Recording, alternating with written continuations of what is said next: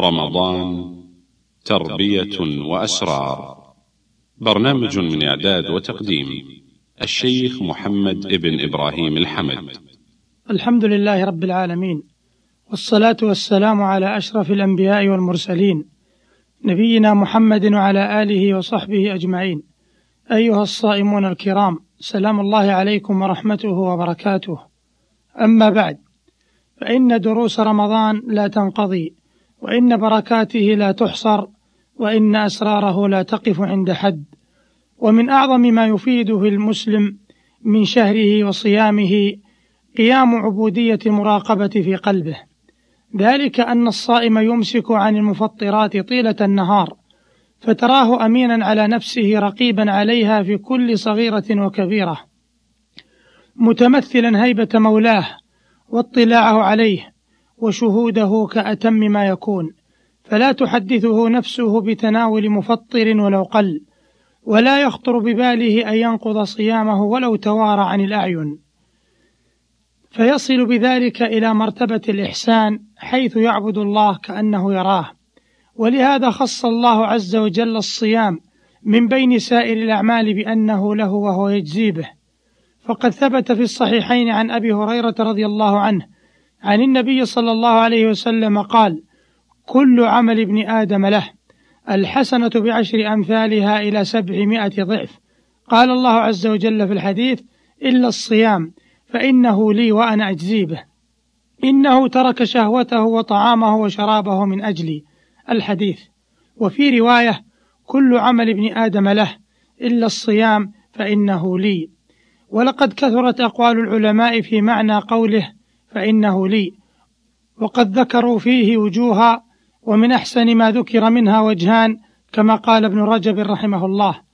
الوجه الأول أن الصيام هو مجرد ترك حظوظ النفس وشهواتها الأصلية التي جبلت على الميل إليها ولا يوجد ذلك في عبادة غير الصيام لأن الإحرام إنما يترك فيه الجماع ودواعيه من الطيب دون سائر الشهوات من الأكل والشرب. وكذلك الاعتكاف مع أنه تابع للصيام. وأما الصلاة فإنه وإن ترك المصلي فيها جميع شهواته إلا أن مدتها لا تطول. فلا يجد المصلي فقد الطعام والشراب بل قد نهي أن يصلي ونفسه تتوق إلى طعام بحضرته حتى يتناول منه ما يسكن نفسه. ولهذا أمر بتقديم العشاء على الصلاة. وذهبت طائفة إلى إباحة شرب الماء في صلاة التطوع وكان ابن الزبير يفعله وهو رواية عن الإمام أحمد. وهذا بخلاف الصيام فإنه يستوعب النهار كله فيجد الصائم فقد هذه الشهوات وتتوق نفسه إليها خصوصا في نهار الصيم لشدة حره وطوله. فإذا اشتد توقان النفس إلى ما تشتهيه مع قدرتها عليه ثم تركته لله عز وجل في موضع لا يطلع عليه إلا الله كان ذلك دليلا على صحة الإيمان. فإن الصائم يعلم أن له ربا يطلع عليه في خلوته وقد حرم عليه أن يتناول شهواته المجبولة على الميل إليها في الخلوة. فأطاع ربه وامتثل أمره واجتنب نهيه خوفا من عقابه ورغبة في ثوابه واستشعارا لاطلاعه. فشكر الله له ذلك. واختص عمله هذا من بين سائر أعماله بأنه له. ولهذا قال بعد ذلك إنه ترك شهوته وطعامه وشرابه من أجلي.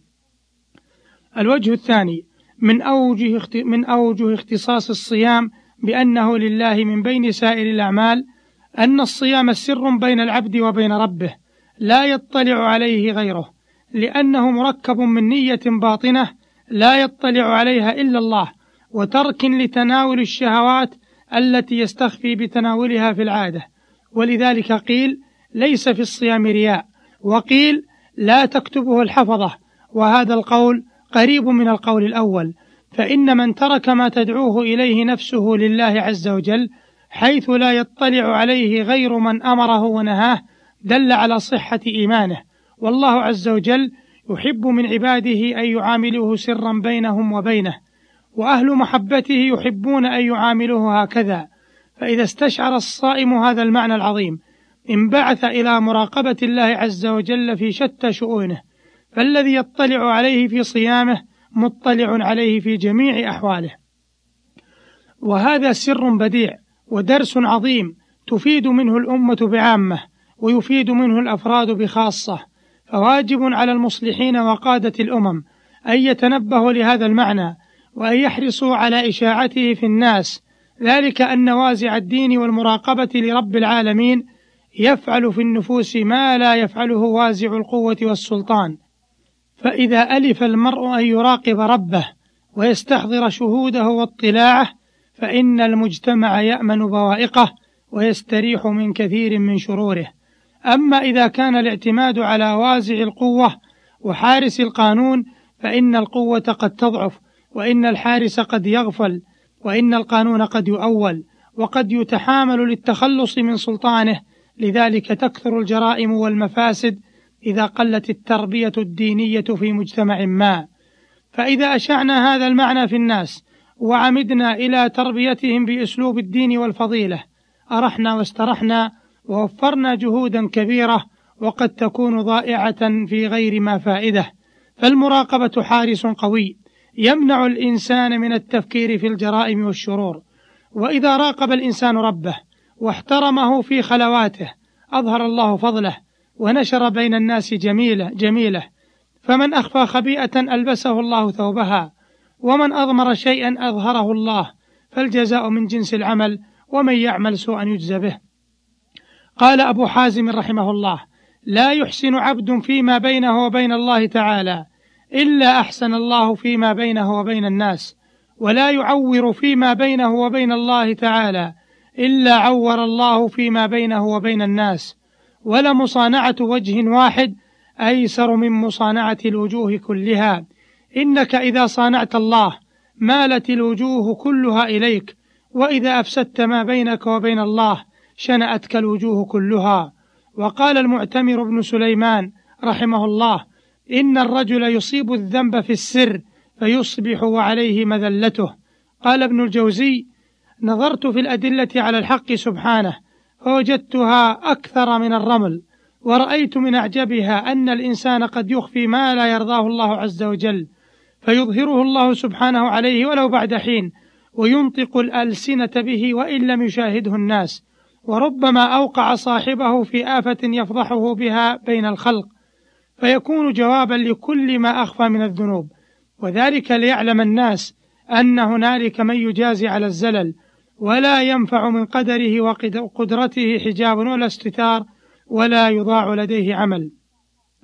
وكذلك يخفي الإنسان الطاعة فتظهر عليه ويتحدث الناس بها وبأكثر منها حتى إنهم لا يعرفون له ذنبا ولا يذكرونه إلا بالمحاسن ليعلم أن هنالك ربا لا يضيع عمل عامل وإن قلوب الناس لا تعرف حال الشخص وتحبه أو تأباه وتذمه أو تمدحه وفق ما يتحقق بينه وبين الله تعالى فإنه يكفيه كل هم ويدفع عنه كل شر.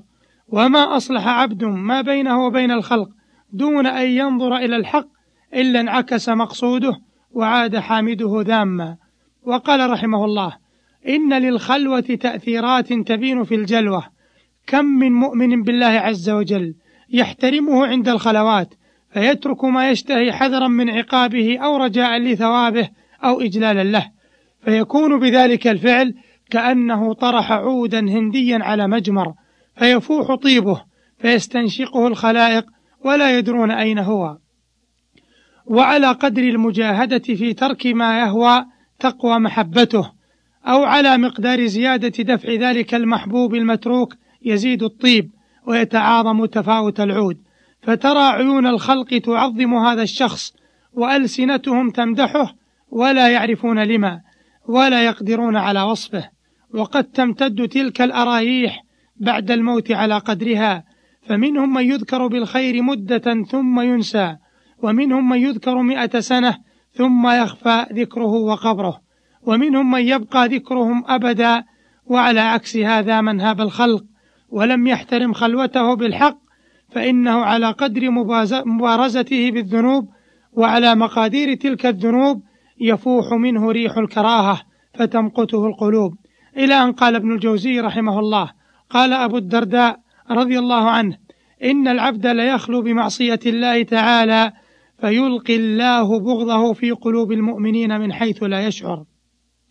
وقال ابن الجوزي أيضا إنه بقدر إجلالكم لله عز وجل يجلكم وبمقدار تعظيم قدره واحترامه يعظم يعظم أقداركم وحرمتكم. إلى آخر ما قاله رحمه الله في ذلك المعنى. أيها المستمعون الكرام هكذا نستفيد من شهر رمضان عبودية المراقبة وهذا شيء من ثمرات تلك العبودية. فنسأل الله جل وعلا أن يرزقنا خشيته في الغيب والشهادة وأن يجعلنا هداة مهتدين وصلى الله وسلم على نبينا محمد والسلام عليكم ورحمة الله وبركاته. تم تنزيل هذه المادة من موقع نداء الإسلام www.islam-call.com